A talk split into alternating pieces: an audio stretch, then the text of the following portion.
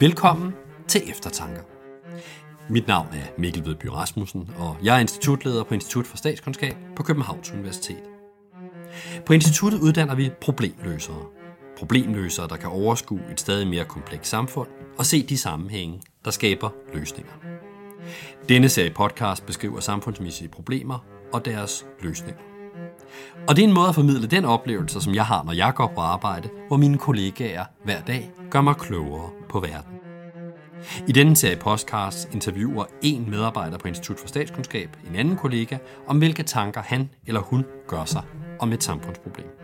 I denne udgave af Eftertanker vil du høre en samtale mellem Christian Rosbøl og Ditte Sørensen. Christian er professor i statskundskab, og han er ekspert i politisk teori.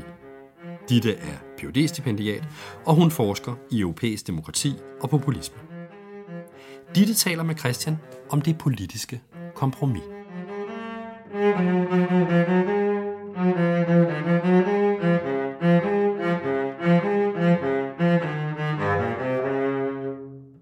Christian, I har lavet et forskningsprojekt, øh, der hedder Compromise Democratic Ideals and Real Politics, eller Kompromis, Demokratiske Idealer og Faktisk Politik. Hvorfor har I lavet et forskningsprojekt om kompromiser i politik?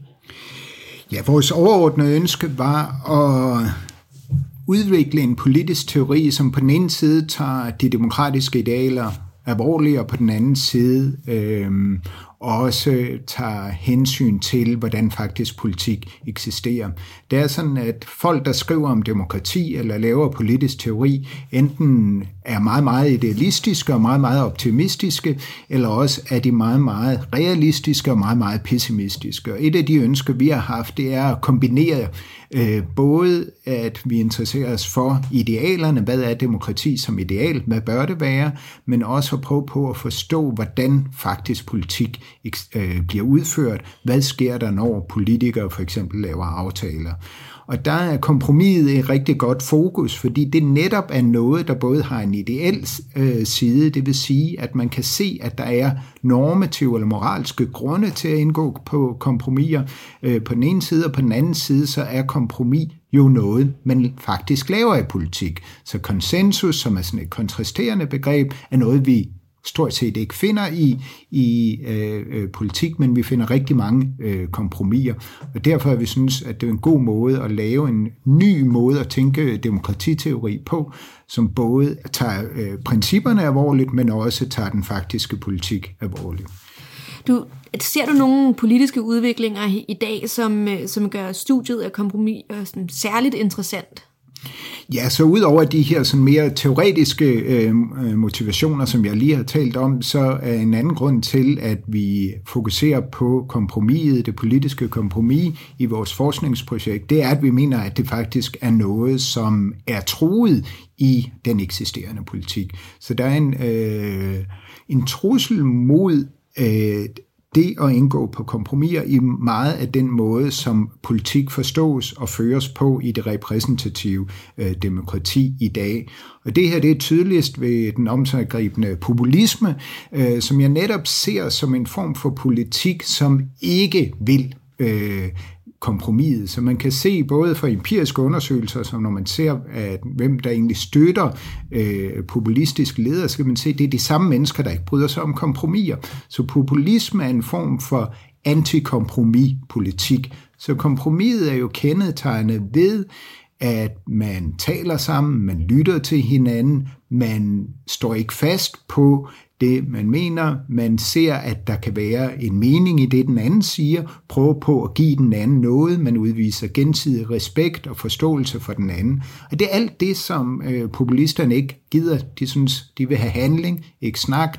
De vil stå fast på det, de mener. De ser ikke den anden som en legitim partner, men som en fjende eller nogen, øh, som man ikke kan, eller som korrupte eller lignende. Så populismen, blandt andet populismen, er en trussel mod øh, kompromisets øh, politik. Øh, så jeg ser helt klart, at øh, det som en grund til at gøre det. Man har set det meget, meget klart, for eksempel også i USA, hvor at den amerikanske kongres har været underdrejet fuldstændig. Og det her, det er ikke bare Trumps populisme, det har været tidligere på grund af for eksempel Tea Party-bevægelsen, som også kører den her linje om, at vi har et princip, vi vil ikke have nogen skattelægelser. De var ligeglade med, at det her det betød, at, at landet ikke kunne, kunne øh, lave en finanslov, ikke kunne gennemføre noget som helst, fordi at de stod fast på noget. De ville ikke kompromis. Og det er altså en måde at tænke på, som simpelthen, måske er der en eller anden demokratisk øh, retorik i det, der bliver sagt, men der er ingen forståelse for den demokratiske praksis. Og det er en anden interessant skisme her, at bare fordi folk de taler ud fra sådan nogle idéer om folket og demokratiet, er det ikke nødvendigvis, de vil det faktiske, eller det praktiske demokrati. Og det praktiske demokrati er blandt andet kompromiset. Så hvis vi vil demokratiet, skal vi også ville kompromiset. Og der er nogle af de her bevægelser og sådan noget, de vil ikke den praktiske politik. De vil gerne flosklerne eller mm. slogans, men de vil ikke den, den faktiske politik. Jeg tænker på, I er jo ikke de eneste, der forsker i kompromiser. Øhm, det er der også andre, der gør. Øhm, kan du prøve på at forklare, hvilke strømninger, der dominerer forskning i kompromiser, og hvordan jeres projekt binder an til den forskning, der allerede findes? Altså man kan jo sige, at den forskning, der er, er der måske øh, sådan to øh, hovedretninger. Der er på den ene side en mere empirisk orienteret forskning i kompromiser, og så er der en mere normativ. Og med den empiriske, så mener jeg den, der undersøger for eksempel, hvornår indgår øh, politikere øh, kompromiser, øh, hvor mange kompromiser indgår de, hvor og hvilke institutioner indgås der kompromiser under og lignende. Øh, så det er sådan mere en empirisk øh, forskning, der, der er der. Så er der den normative forskning, som mere handler om, hvilke principper og idealer, der kan forklare, hvorfor det er en god ting at lave kompromiser, eller en dårlig ting. Men altså fokus inden for den normative teori, som er det, vi laver i vores projekt primært, der, det er at se på de principper og idealer, øh, værdier og normer, som kan forklare, hvorfor øh, kompromiset er enten en god eller en dårlig øh, ting. Jeg tænker på, hvis man skal, øh, hvis man skal blive inden for den boldgade, og man skal arbejde med, med at vurdere øh, kompromisets normative øh, værdi, så skal man jo først vide, hvad det er, tænker jeg. Øhm, så jeg tænker, at en central opgave, det er at definere et kompromis. Kan du, kan du prøve at give en definition af, hvad et kompromis er? Ja, så øh, den politiske teori ser du helt rigtigt her interesseret, eller sagde en, enorme værdier, men er selvfølgelig også interesseret i begrebserklaring og definitioner. Så det er en vigtig ting, for så vidt for al forskning er det vigtigt at, at, at, at definere og præcisere sine begreber. Man kan sige øh, sådan lidt overordnet, øh, så kan man sige først, at et demokrati er en form for aftale, som alle parter anser som bedre end intet, men mindre end hvad de havde håbet på bare for at gentage det. Så altså en kompromis er en aftale, som alle parter ser som bedre end ingen aftale, men en dårligere aftale, end hvad de faktisk havde håbet på. Lidt mere teknisk, så kan vi sige, at et kompromis er en aftale mellem flere parter, så det er altså en eller anden form for kollektiv handling, hvor alle giver eller offrer noget øh, for at forbedre på status quo, og at man offrer noget på grund af uenigheden. Så det er meget, meget vigtigt, at grunden til, at man indgår på kompromis, og det er en del af definitionen af kompromiset, det er, at grunden til, at man laver aftalen, det er, at andre er uenige med ens egen position. Hvad, hvad så nu, var du selv inde på lige her i starten, da vi, da vi snakkede, så sagde du så, at øh, et andet begreb, øh, som man i hvert fald kender meget i den politiske teori, men måske knap så meget i politisk praksis, det er konsensus. Øh, kan, du, kan du prøve på at forklare, hvad forskellen på kompromis og konsensus for eksempel er? Ja, altså det er sådan, at i daglig tale, og for så vidt også inden for noget af statskundskaben, så taler man faktisk om de to ting nærmest som det samme. Kompromis, konsensus, og man taler om Danmark for eksempel som et konsensusdemokrati, øh, mere end et, et kompromisdemokrati. Øh, øh, I vores forskningsprojekt synes vi, det er vigtigt at adskille kompromiset fra konsensus, og se, at der er en forskel på at opnå øh, øh, konsensus, og så at lave et kompromis. Øh, så det, der kendetegner konsensus, sådan som jeg forstår det, og vi har gjort det inden for vores forskning på sæt, det er, at når man har opnået en konsensus, så er alle parter enige om, at resultatet er det bedste. Så hvis der er konsensus om en politik eller en lov, så betyder det, at alle dem, der har indgået aftalen om denne lov, synes, det her det er den bedst mulige lov, øh, som vi kunne lave. Kompromiset derimod, så er man ikke blevet enige om, at det her det er den bedst, bedste lov. Men man er blevet enige om, at det her det er den lov, vi kan blive enige om, givet vores uenighed. Så der er en form for enighed, men det betyder ikke, at man synes, den er bedst. Mm. Men vil stadigvæk håbet på noget bedste. Så det, der kendetegner ved kompromiset, det er, at man havde håbet på noget andet, mm. som jeg sagde før. Så det er dårligere, end hvad man havde håbet på, men det er bedre end ingenting. Så der er det her, der kendetegnet kompromis, det er altså, selv når man har indgået kompromiset, så bagefter tænker man, havde nu egentlig håbet på, at vi havde besluttet noget andet, men modparten der, de andre politiske partier, de var uenige med mig, så derfor gjorde vi det her i stedet for, og det kan jeg leve med, det er det bedst mulige, givet vores uenighed. Og så accepterer jeg det. Så der er en form for enighed, men det er ikke en enighed om, at det er det bedste resultat. Konsensus betyder, at folk at komme til at dele opfattelse af, hvad der er det bedste. Og det gør man ikke i kompromis. Man er stadigvæk uenig, så kompromiset under, eller fjerner ikke uenigheden. Det er så at sige inkluderer uenigheden. Nu, nu, nu, øh, nu definerer du øh, kompromis som det her med, at det er en løsning, der er bedre end ingenting, men ikke helt det, man havde håbet på. Øhm, det lyder, som du selv siger, som noget, man ofte ser i politik. Øhm, betyder det så, at Altså vil du sige, at det betyder, at alle politiske aftaler er kompromiser? Nej, altså jeg, jeg synes, det er vigtigt at, at øh, bruge kompromis som en særlig form for aftale, så ikke alle aftaler er kompromiser. Så, så det er muligt at have en konsensus. Det er muligt at lave noget, alle virkelig synes er det bedste. Det sker nærmest aldrig i politik. Der er altid nogen, der er utilfredse og hellere ville have haft noget andet. Så konsensus er næsten øh, umuligt i, i faktisk øh, politik. Øh, så det er et grænsefænomen, kan man sige. Men man kan også have en anden type øh, beslutninger i hvert fald, og måske endda aftaler. Det er aftaler, der er blevet gennemtrumfet eller tvunget igennem. Det vil sige, at den, eller hvor den ene, kun den ene part har givet noget, og den anden har kun fået. Og det, det øh, ser jeg ikke som et kompromis. Jeg synes, det er værd at, at adskille de her forskellige. Så i kompromiset er der en form for gensidighed. Det vil sige, at alle parterne har faktisk givet noget op, også, de har også vundet noget i forhold til, hvad de ellers kunne have fået ved at gøre ingenting. Fordi ellers ville det være en dum idé at lave aftalen, hvis man har foretrukket det, man ville have haft, hvis man ikke havde lavet en aftale. Men det, der kendetegner kompromiset, er altså, at alle har givet noget op, og alle har fået noget. Mens at der også skal være aftaler, hvor den ene part har fået en masse, og den anden part øh, har fået ingenting og den ene part har ikke givet noget op, og den anden part har ikke. Og det kan også være, at den øh, er bare blevet tvunget igennem. Så det er ikke alle aftaler, der er, er kompromiser. Nu, nu taler du, øh, når du taler om kompromiser, så taler du om, det er, det er, det er en bestemt måde at karakterisere en aftale på. Altså det er en form for, hvad man skal sige, sådan en outcome. Øhm, forstår du kompromis som, ja, netop som sådan et outcome, eller skal man forstå det som en proces? Altså det lyder som om, at, at når du forklarer det, så må der have gået en i hvert fald hvis man tænker i praktisk politiske termer, gået en forhandling eller et eller andet forud, for at man når dertil, mm. hvor du taler om, der er opnået et kompromis. Hvordan forstår du den proces i forhold til sådan kompromiset som outcome? Jamen altså, jeg mener, at kompromis kan henvise både til processen og det, du kalder outcome eller resultatet. Så det kan være, være begge dele. Så, så man kan sige, at et kompromis er et resultat af en proces, som man også kan kalde et kompromis. Øh, men det behøver ikke være sådan. Så det der almindelige og standardforståelsen af et kompromis, det er standardforståelsen, det er, at kompromis er en aftale, som er et resultat af en proces, som et, i sig selv også er en kompromis. Men man kan godt forestille sig, at der kommer en tredje part og pålægger parterne et kompromis.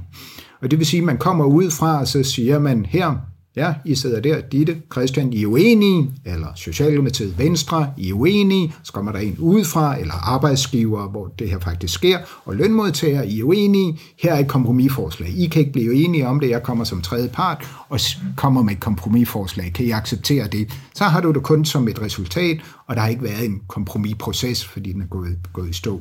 Og det er faktisk, kompromisets etymologi er faktisk den her idé om, at det var en tredje part, der kom ind, som, som på latin hedder en comprimusarius, som var så en tredje part, der kom ind og egentlig foreslog, altså som en slags maler, og kom ind og foreslog en tredje øh, der. Så man kan godt adskille øh, proces og resultat på den måde. En ting, som jeg tænker kunne være spændende at høre lidt mere om, du, du har talt meget om denne her øh, uenighed, som ligesom er grundlæggende for kompromiset, og som er forskellig fra konsensus, hvor du siger, der når man af alle parter til opfattelse af, at der er noget, der er det bedste, og de mm. kan ændre opfattelse, men de bliver enige. Og du siger, det, det er sådan, sådan fungerer det ikke, når vi taler inden for kompromiset. Der bliver uenigheden bliver ved med at være der, men den er inkluderet. Øhm, kan du prøve på at ud, uddybe lidt, hvad det, hvad det betyder at have det her, den her idé om øh, grundlæggende uenighed for politik? Ja, øh, altså, der er i hvert fald to grunde til at, at fokusere så meget på uenighed. Øh, så den ene er rent empirisk eller deskriptiv, og det er at sige, det er et faktum, at borgere i et hvilket som helst land, eller en hvilken som helst demokratisk forening eller lignende, er uenige. Det vil sige, rent empirisk, så taler folket, som er det store øh, øh, subjekt i demokratiet, ikke med en stemme. De er uenige. Vi vil forskellige ting. Vi har masser af forskellige holdninger til ikke bare målene, men også midlerne. Hvad er den bedste måde at bekæmpe klimaproblemerne på? Hvad er den bedste måde at forholde sig til immigration på? Eller lignende. Vi er uenige om det her. Vi er uenige om, hvad vores principper kræver af os. Vi er uenige om midlerne, målene. Vi er også uenige om institutionerne. Skal Danmark løse problemet? Skal EU løse problemet? Så der er en masse af former for uenighed, rent empirisk set. Det er en, en grundlæggende betingelse for politik, det er, at vi er uenige om en masse spørgsmål. Men det er ikke kun en empirisk spørgsmål, det her. Det er også et normativt spørgsmål øh, at, at lægge vægt på uenigheden. Eller der er en normativ grund til det, nemlig at vi bør respektere at andre har andre holdninger end os. Det anser jeg som et grundlæggende liberaldemokratisk princip, at andre har ret til deres holdninger. Og jeg bør respektere, at andre mennesker har en anden holdning end mig. Så at de øh, er uenige med mig, er, skal jeg ikke så, øh, sige, jamen så må de være dumme, eller så, så, så er de et eller andet andet, eller korrupte, eller egen interesseret. De er bare uenige. De har brugt deres egen fornuft til at finde ud af noget andet, end jeg har. Så der er en grundlæggende, og det bør jeg respektere, fordi at alle mennesker har en vis værdighed, øh, som, som vi bør respektere øh, hos, hos hinanden. Det her, det synes jeg er ekstremt vigtigt også for den nuværende politiske situation. Og der er egentlig to former for øh, politik, som øh, truer den her respekt for uenighed. Og den ene, det er populismen, øh, som netop taler som om, at der ikke er en, enten taler de bare om folket som en enhed, uden at sige, jamen folk kan måske øh, øh, være uenige om de her spørgsmål, men de taler også ofte som dem, der er uenige med dem, som på en eller anden måde illegitime, som korrupte, som egeninteresserede, som militære, som nogen, man ikke skal rigtigt skal lytte til, fordi de er bare øh, øh, ude for at, at passe sig selv, eller, eller, eller, eller der, øh, tage sig af deres egne interesser og lignende. Ikke? Så de vil ikke, eller de, øh, populismen accepterer ikke uenigheden som grundvilkår. Det, det, der er et eller andet, det er noget uenighed et resultat af korruption eller egeninteresse eller lignende, og det er ikke noget, man skal respektere. Men der er en anden lige så problematisk øh, trussel mod den demokratiske politik, og det er det, vi kan kalde sådan den teknokratiske øh, måde at se tingene på. Det er også det, der nogle gange bliver kaldt nødvendighedspolitik. Så det er at sige, jamen, det her er jo, det må jo være indlysende for et hver fornuftigt menneske, det her, det er, hvad vi bør gøre. Sådan er det jo, sådan er tingene, sådan fungerer det. Det her er, hvad vi bør gøre, hvis I ikke kan se det, så er I dumme, så kan I ikke se, hvad, hvad det hele handler om. Det er også en måde at ikke anerkende, jamen der kan være uenighed om de her spørgsmål. Og det er det fører til teknokrati, det vil sige, at man giver eksperterne øh, øh, al beslutningskompetencen, eller at man kalder folk dumme eller uvidende eller lignende. Både den der populisme og den der teknokratiske forståelse underminerer og er en trussel imod den demokratiske politik, som netop har som sit grundvilkår, at folk er uenige, og vi må respektere den uenighed og prøve på at komme til fælles forståelse af øh, øh, politiske spørgsmål. Og fordi vi ikke kan overbevise hinanden og opnå konsensus, som er, at vi overbeviser hinanden om det, der er der rigtigt at gøre, så må vi indgå øh, nogle kompromiser. Fordi at det er noget, der er vigtigt, øh, både for at have en, en, en debat, og både teknokratiet og populismen underminerer den demokratiske debat og den, og den demokratiske praksis. Det er spændende det her, fordi jeg tror, der er mange, der når de hører øh, ordet kompromis, så vil de intuitivt tænke på en eller anden form for studehandel, eller du ved, det, det er bare sådan noget, der sker hele tiden, men det er ikke noget, der har nogen speciel værdi i sig selv. Øh, mm. Det er bare sådan, politik foregår på, for eksempel. Det er noget med forlig og sådan noget. Øhm, det lyder, når du taler om det her, så lyder det som om, at øh, kompromiset, at det er et begreb, vi skal forstå som haven, i sådan en værdi i sig selv. Øhm, hvis det er rigtigt, hvad, hvad, hvad, hvor i ligger kompromisets værdi så? Jamen, helt grundlæggende så mener jeg, at det politiske kompromis er en måde at udvise respekt for samfundets øh, pluralitet. Så det er en måde at udvise respekt for det, at mennesker og befolkningen er uenige. Så der er en vigtig, og det er et moralsk begreb. Det vil sige, det er noget normativt, det er noget med, ved at indgå kompromiser, så accepterer vi, at mennesker er forskellige, har forskellige holdninger, og vi respekterer den enkeltes ret til at bestemme for sig selv, have sine egne holdninger og lignende.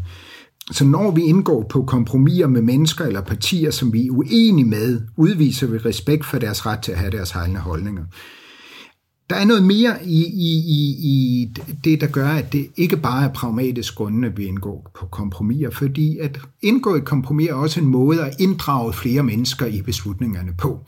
Og det vil sige, frem for bare at gennemtrumfe ens egen holdning, eller opnå en snæver majoritet, eller et, et snævert flertal for en beslutning, så kan man inkludere flere ved at gøre kompromiser. På den måde så respekterer man igen sine medborgere som medlovgivere. Det vil sige, i kompromiset så får vi andre til at være med til at tage beslutningerne.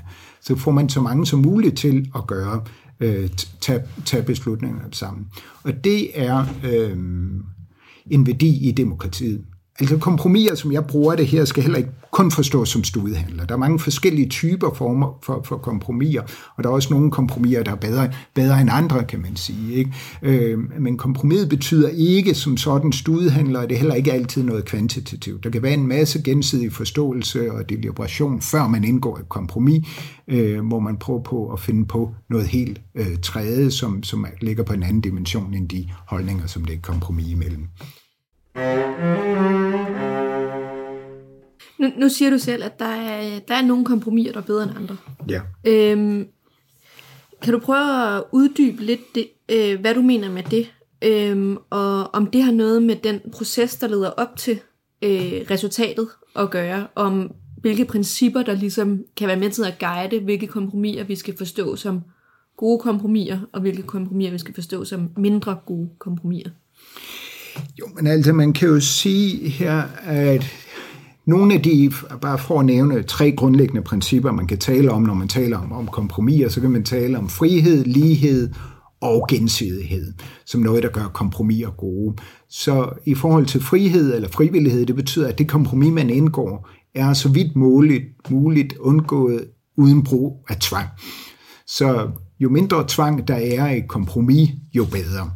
Øh, også jo mindre manip- og under tvang inkluderer jeg også her manipulation eller lignende. Så man kan selvfølgelig godt have former for forhandlinger, og sådan noget, hvor man bruger tvang og trusler og lignende, og tvinger den anden til at være en del af det. Og det vil være et dårligere kompromis, end hvis folk de indgår aftalen, fordi at de accepterer og respekterer hinanden end bare fordi, at de blev tvunget til det, eller man blev manipuleret ind af det. Så det ene, det er altså frivillighed. Noget andet er lighed, og, og det er noget at gøre med, øh, det er faktisk forholdsvis svært, det er noget, vi stadigvæk arbejder på i forskningsprojektet. Præcis, hvad betyder det egentlig at have lighed i et kompromis? Kan man overhovedet tale om det?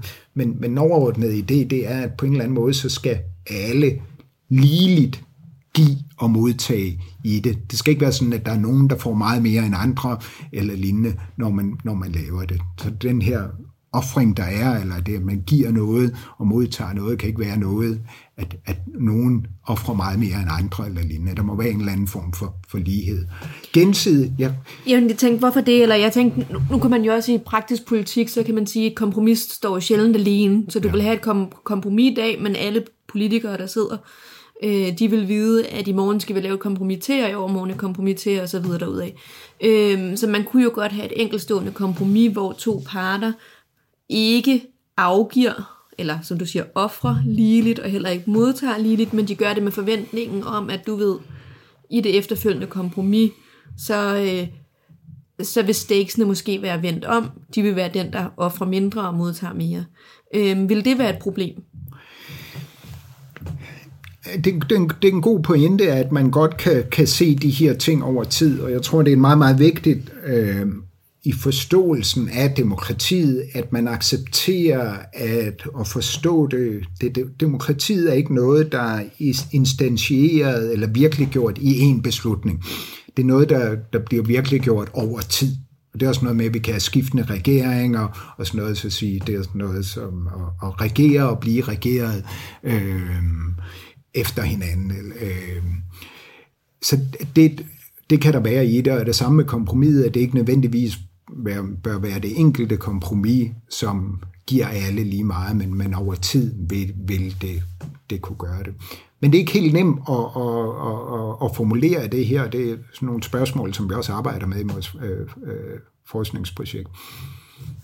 Det sidste, du var inde på, som ligesom var et princip, der kunne, øh, der kunne, der kunne hjælpe os med at vurdere godheden af et mm. kompromis, det var gensidighed. Vil du lige uddybe, hvad det øh, Ja, altså indebærer? gensidighed er jo nært forbundet med, med det, vi har talt om øh, før med, med ligheden, nemlig at, at der skal være noget på begge sider at det både er den, der er nogen, der giver og modtager, og nogen, der, det, så der er ikke nogen, der kun giver, og nogen, der kun modtager, men at det er på begge sider. Så ligheden handler om, at der er en ligelig fordeling, mens gensidigheden er, at det, at det går begge veje. Hvis vi så bliver inden for det her, hvis vi forstår kompromiser som noget, som ikke bare er studehandler, men som er noget, som har en værdi, fordi de inkluderer uenighed, fordi de, det er en måde at udvise respekt for ens øh, medmennesker på, betyder det så, vil du så sige, at det betyder, at flertallet øh, har grunde til at indgå, eller har demokratiske grunde til at indgå kompromis med mindretallet? Eller vil man godt, kunne, vil man godt inden for den her tankegang kunne acceptere, at flertallet øh, træffer beslutninger på egen hånd? Øhm, for det første er det vigtigt at være opmærksom på, også rent øh, empirisk, det er, at der alle flertal er opstået på baggrund af kompromiser.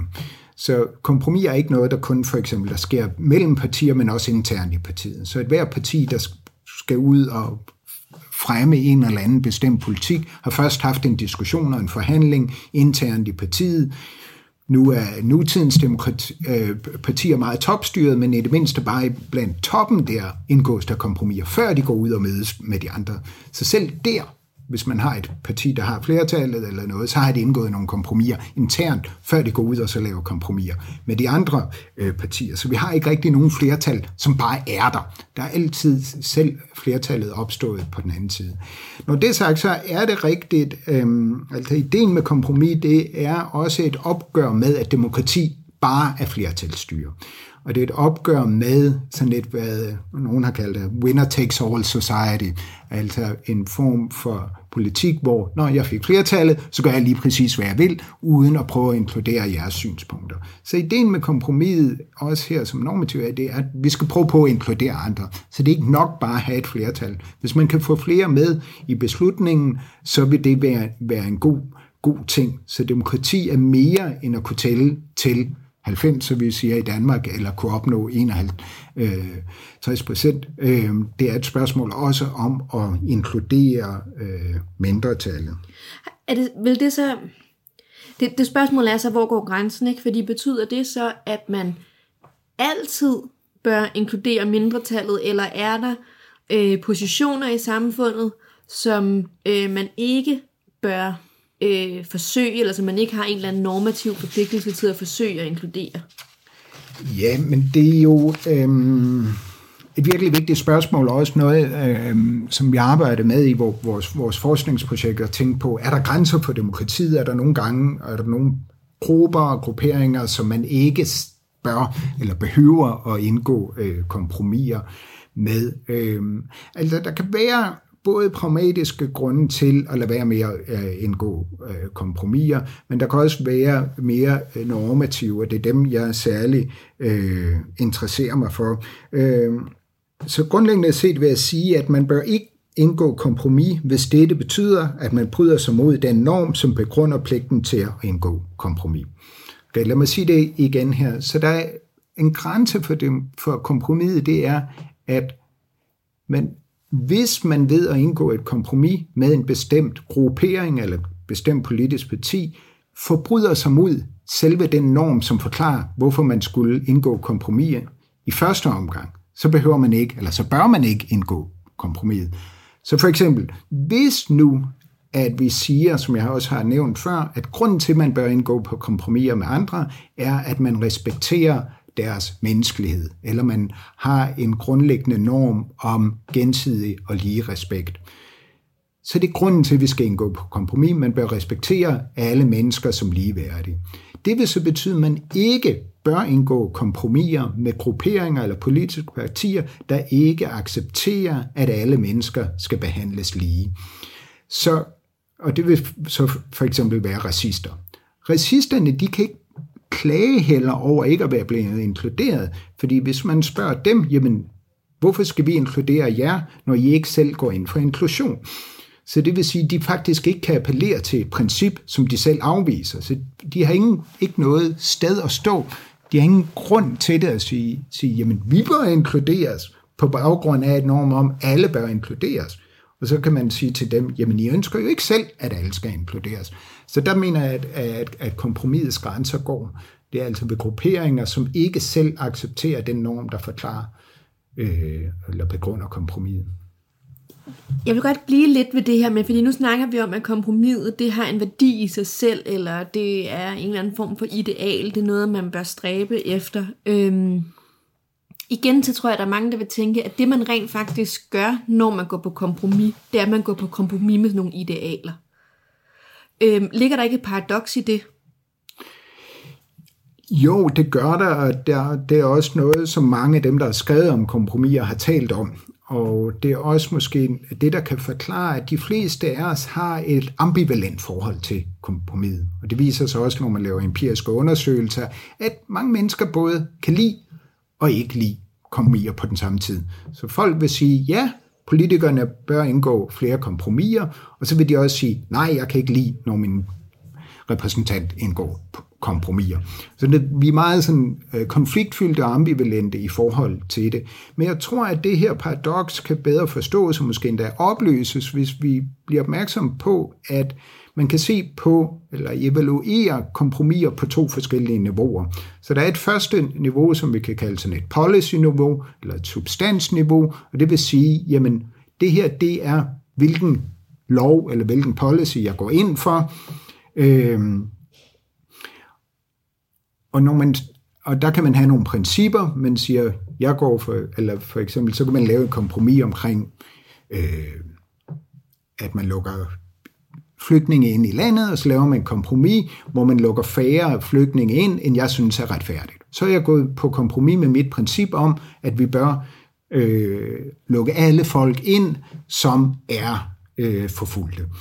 Så kan det være, at jeg lavede et, et kompromis på det, og ikke lukke alle folk ind. Der er man kun nogen af dem, og så er jeg jo gået på kompromis med et princip, jeg havde, og min egen opfattelse af, hvad der er øh, retfærdigt. Men der er et andet niveau at se på det på, og det er et proces- eller beslutningsniveau, og, det, og der kan jeg have nogle principper også. Og de principper på det niveau, de siger til mig, jamen, du bør respektere, at andre medlemmer af dit samfund ikke har de samme holdninger som dig selv, og du bør, altså det er et princip, det er en norm, øh, give ind eller afgive noget af det, så at de også kan få deres holdning øh, til det her spørgsmål inkluderet i beslutningen. Så man er altså, øh, så på den måde er man jo principfast ved at indgå kompromis, fordi man mener, at der er et princip, der siger, at man bør indgå en aftale ud af respekt for andres menneskers øh, holdninger på det her spørgsmål. Og der kan man også sige, at det kan være, komprom- eller være princip, et brud på ens principper, ikke at indgå på kompromis, fordi så har man ikke behandlet sine, sin medmennesker som nogen, der burde have indflydelse på det her spørgsmål. Bare lige så jeg forstår det rigtigt, så de her to, øh, to niveauer eller to måder at tilgå spørgsmålet på, der siger du det, det ene sted, der, øh, der har man beslutningsprincippet, hvor du siger, der skal man, øh, der har man et princip om, at man respekterer uenighed, og som vi talte om før, så var, så var det øh, begrundet i et princip om alle menneskers ligeværdighed. Og så snakker vi om det her substansniveau, øh, hvor vi snakker om eksemplet om flygtningen. Øh, det vil også i en eller anden udstrækning, øh, din holdning til det, øh, som du skitserer den her, er vel også i en eller anden udstrækning begrundet i en idé om alle menneskers ligeværdighed og ret til ikke at være forfulgt. Så, så, så det virker til, at det grundlæggende princip, øh, både på substans dimensionen og på beslutningsdimensionen, det ligger til at være det her princip om alle menneskers ligeværdighed. Er det ikke, er det ikke svært at vide, hvilken, øh, i hvilke situationer, at man, hvis, at man skal lade substans gå forud for øh, beslutning, eller i hvilke situationer man skal gøre det omvendte? Jo, øh, øh, det er absolut svært. Altså, det er også derfor, at de her diskussioner er interessante. Ikke? Så, så, så når man forsker et spørgsmål som det her, så er det jo netop fordi, at det ikke er nemt at, at, at, at svare det på. Jeg ved heller ikke, om, om mit eksempel var det bedste, for jeg er ikke helt sikker på, om jeg, jeg mener, man bør øh, gå på på kompromis i de der spørgsmål. Så det kan være svært at sige, om det ene trumfer det andet. Så pointen med at det opdele det i to niveauer, det er at sige, jamen der kan godt være principper for, hvorfor man bør indgå på kompromiser. Så det, når man indgår kompromiser, er det ikke bare at gøre noget, der går imod ens principper, fordi man har også nogle principper, der hedder, at man bør indgå aftaler med folk, der er uenige med en, en også selvom at det betyder, at man øh, ikke kan få sin, sin, sin første prioritet. Men noget andet, der er vigtigt ved kompromiset, jeg gerne vil nævne her, og som også er en fordel ved det, kan man sige, det er, at når vi forstår kompromiset, så betyder det også altid, at vi ser enhver aftale som midlertidig og fejlbarlig. Fordi netop når vi siger kompromis, så siger vi, jamen jeg har accepteret en aftale, som er bedre end ingenting, øh, men ikke hvad jeg håbede for. Og det betyder, at efter jeg indgået aftalen, så vil jeg prøve på at få den ændret i fremtiden. Og det gør man i, i politik. Ikke? Så, så det kan godt være, at man laver en eller anden aftale, og så siger man, jeg håber næste gang, så kan jeg få mere af min egen, min egen politik igennem. Og det, det klare ved, ved, ved kompromis, det er, at man får ikke det, man havde håbet for. Og derfor bliver man ved med at engagere sig i politik. Mm. Øh. Jeg vil godt lige byde fast i det her igen, fordi det, jeg synes, det er spændende. Før der talte vi om, øh, at der ligesom grænser for kompromiset, og så ja. Øh, snakkede vi om, jamen, eller primært du snakkede om, at det, øh, ja, det er der, og der er, der er nogen, som forbryder sig mod eller ikke respekterer selve den norm, der er grundlæggende for kompromiset, og dem kan man godt retfærdiggøre ikke at søge kompromiser med. Ja. Så det er en måde at sætte en grænse for kompromiset. Når du så taler her, så taler du for eksempel om øh, det her spørgsmål om flygtningen, og så siger du, jamen det kan godt være det er et dårligt eksempel, for det kan jo faktisk godt være, at du ikke mener, man bør gå på kompromis der, og det virker til at være en grænse for kompromiset, som ikke relaterer sig til dem, man indgår kompromis med, altså til nogle karakteristika ved den anden, men som relaterer sig mere intern, altså som der er nogle principper, man ikke bør gå på kompromis med. Øhm, er det rigtigt forstået? Ja, det er det. Altså, så, øhm, så, så den norm, jeg talte om, der retfærdiggør eller begrunder kompromiset af en eller anden respekt for andre menneskers ret til selvfølgelig at leve et liv og have deres holdninger og, øh, og en respekt for, for deres autonomi. Så det er mere grundlæggende, og det er ikke et princip, som så at sige er, lidt det universelt, det gælder alle mennesker, det er ikke sådan lidt, der er specificeret til kun at handle om en bestemt national gruppe eller lignende det, det rækker ud, ud over det. Øh. Jeg tænker, en ting, vi kan... Øh, vi ikke har talt så meget om, det er det her med, hvordan kompromiset som et centralt politisk begreb, hvordan det står i forhold til øh, andre begreber. Fordi noget af det, som politisk teori arbejder meget med, som du også selv var inde på, det var det her med at afklare begreber og relatere dem til hinanden, forstå, hvordan vi skal få dem for hinanden, øh, i forhold til hinanden. Du har skrevet øh, om kompromis og respekt. Hvordan forstår du de to begreber i relation til hinanden? Jeg har jo allerede været noget inde på, på, på respektbegrebet i, i noget af det, jeg har sagt. Øhm, så jeg mener, at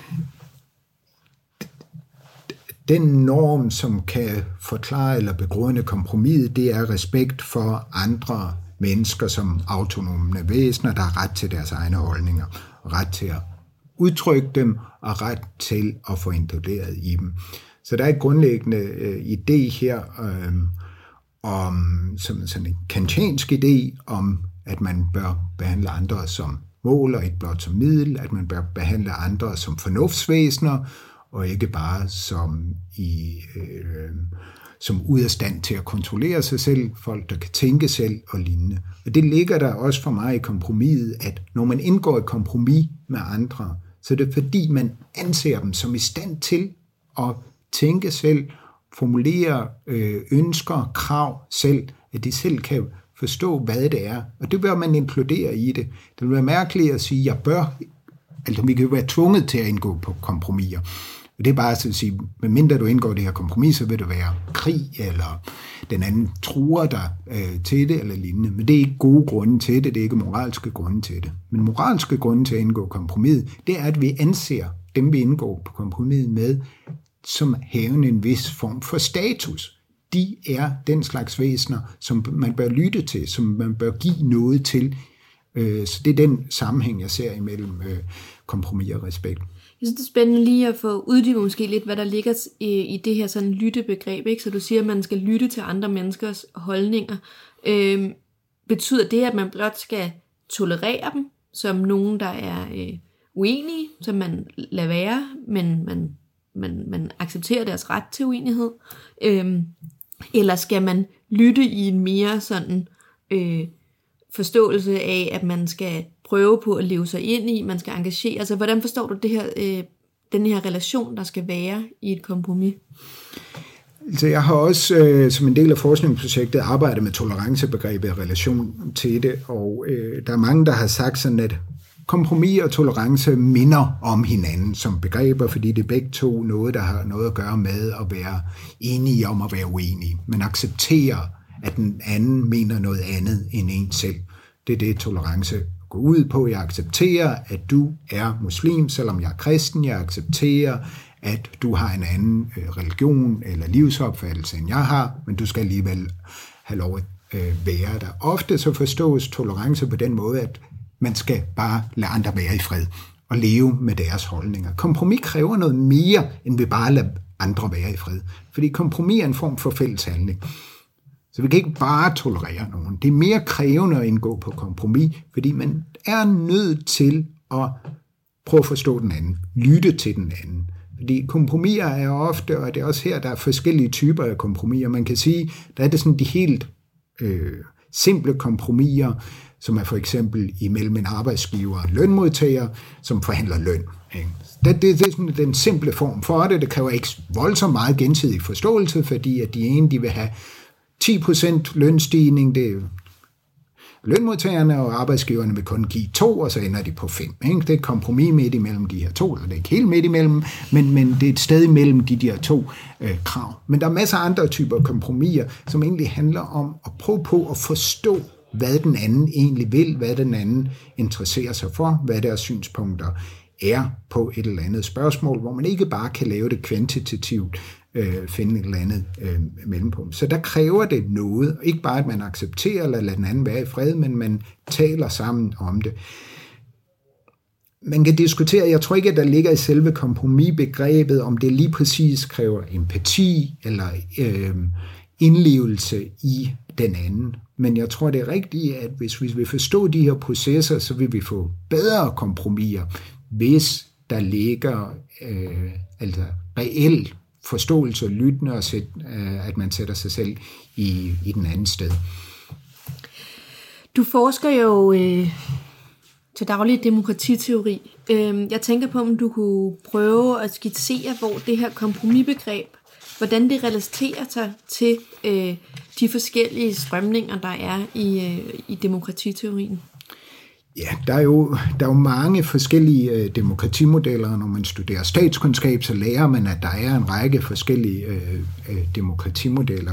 Jeg tror, noget af det, der er sket her i... Der har været sådan lidt en fornyet interesse i kompromiset her de sidste 15 til 15 år øh, blandt øh, politiske teoretikere. Øh, og jeg tror, man kan se det for eksempel i relation til det, der hedder deliberativ demokrati. Og deliberativ demokrati er en form for demokratimodel, der har lagt vægt på dialog, begrundelse og at lytte og, og, og, og læring og blive klogere på sagens indhold og lignende. Øh, deliberative øh, teoretikere har ofte lagt meget vægt på konsensus. Og jeg tror, at mange har været meget, meget utilfredse med, at man har talt så meget om konsensus, fordi at konsensus, som jeg har talt om det tidligere, eller vi talt om det tidligere, øh, er jo noget, man ikke rigtig kan opnå i faktisk politik. Så der har man taget nu mange taler om, om kompromiser i stedet for som en mere reel mulighed for at lave aftaler eller opnå en form øh, for enig, øh, forenighed. Men der har man også sagt så, at jamen, kompromiser kan godt være forenlige med en form for samtale og dialog og sådan noget, fordi der kan være læring. Det er ikke bare sådan, at vi går ind og så siger, jeg vil have det, og du siger, jeg vil have det andet, og så ender man midt, midt på. Man kan have store, lange diskussioner, hvor man bliver klogere på hinandens positioner og finder ud af, at hvis vi ikke kan finde et punkt midt imellem det, så finder vi ud af at gå ud på en anden dimension eller tale om noget andet. En anden ting, man måske, en anden øh, for, forståelse for demokrati, man kan øh, kontrastere den her øh, fokus på kompromis med, er agonistiske modeller. Og agonistiske modeller, kan man sige, er nogen, der lægger vægt på kamp, konflikt og, jeg vil også sige, identitet. Og kompromislitteraturen, og den måde, jeg prøver at forstå det på, er også en, der egentlig vil prøve på at undgå for meget snak om identitet. Fordi hvis vi har en forståelse om, at politik handler om identitet, så bliver det helt umuligt at gå øh, på kompromis. Fordi identitet har sådan en alt eller intet logik. Jeg er den, jeg er, og hvis du ikke accepterer det, jamen, så er det helt umuligt. Ikke? Det er ikke sådan, jeg kan være bare lidt et eller andet, og så kan du også være lidt et eller andet andet. Altså der skal man have det hele, eller man skal have ingenting. Og der er også den der identitetslogik i populismen, som også er agonistisk på mange måder. Det er sådan en kamp, folkets identitet versus elitens identitet. Jeres identitet versus de andres identitet, eller med Karl Schmidt, ven, fjende, relation og sådan noget. Det er det helt umuligt at forstå kompromiset. Kompromiset, der er vi nødt er også et forsøg på at komme væk fra den der alt eller intet logik og tale om noget, hvor et, ja, jeg kan godt gøre noget u- og, øh, og indgå aftaler, uden at det på en eller anden måde ødelægger øh, min identitet. Så det er et spørgsmål om at have det.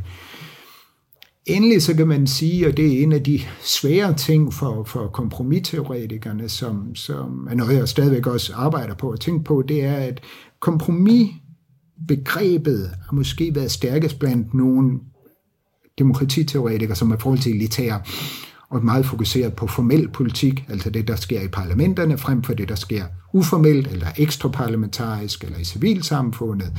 Så der er en konflikt her, man kan sige måske, at, at det her kompromispolitik bliver meget øh, for, for, formelt politik og meget elitært. Så det er en udfordring, hvordan vi kan tænke øh, kompromispolitikken sammen med øh, mere deltagelsesorienterede former for politik. Fordi de kompromiser, vi kender til i politik, indgås jo i formelle fora, ikke nødvendigvis i formelle parlamentet, fordi det ofte foregår i, i uden for parlamentet, så at sige, i baglokalerne eller, eller andre steder. Men det er blandt partiledere, det, det er blandt eliten, der indgår på kompromiserne. Det er ikke sådan en folkelig ting at lave kompromiser. Folket uden for de der kompromiser, det er noget, lederne laver på vores vegne, eller hævder at gøre på vores vegne. Ikke? Så det, det er en udfordring at tænke kompromiset også i forhold til den form for civilsamfundspolitik, der, der er, og i forhold til brede øh, folkelige og sociale bevægelser. Det, det leder mig lidt hen til, fordi nu har du, øh, du, har, du, du rejser en lang række sådan interessante teoretiske diskussioner. Øh, nu ender du her selv med noget ret praktisk. Øh, er det noget, hvordan tænker I over de praktiske implikationer af at tænke over kompromis i jeres forskningsprojekt? Er der for eksempel nogle øh, institutionelle implikationer af det her? Ja, altså det er jo vigtigt, at der er institutionelle øh, implikationer af at tale om, om, om kompromiser.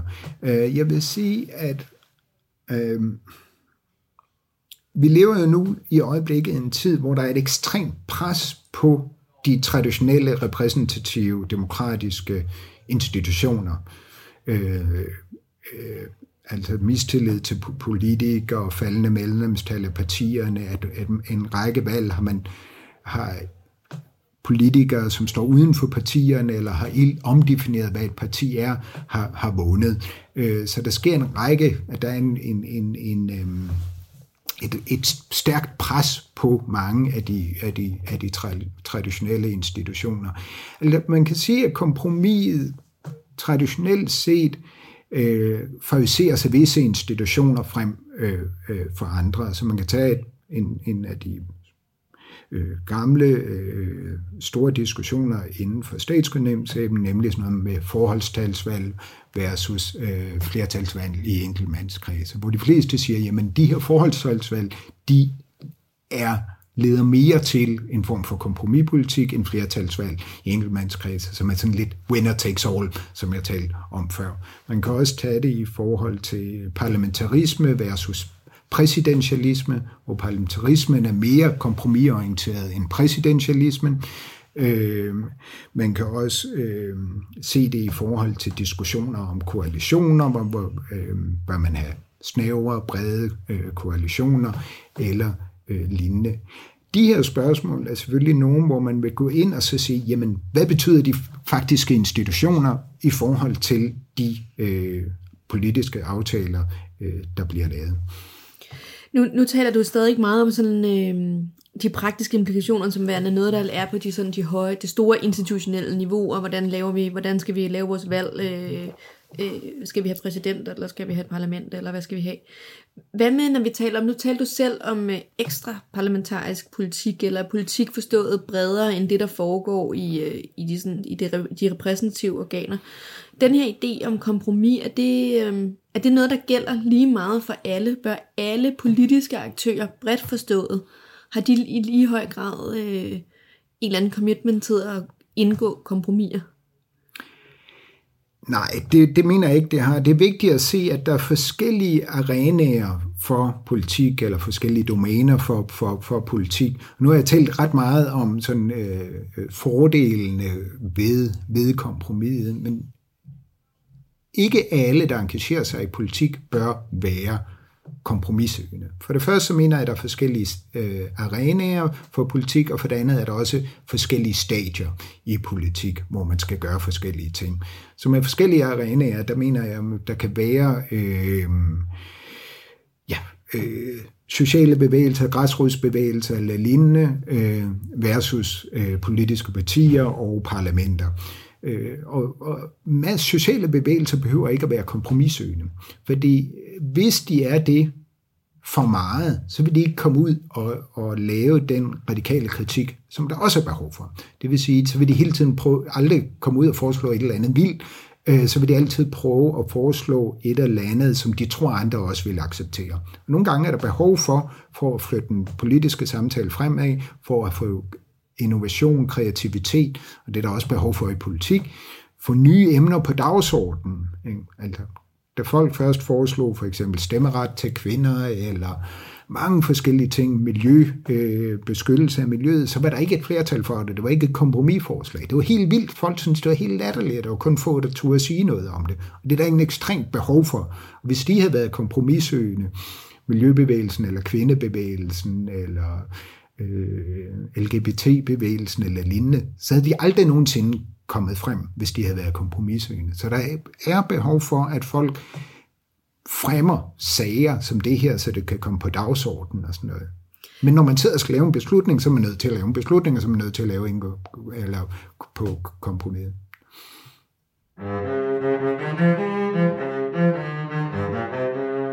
Du har lyttet til Eftertanker.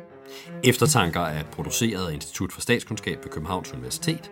Du kan læse mere om instituttet på vores hjemmeside eller på Facebook. Tak fordi du lyttede med.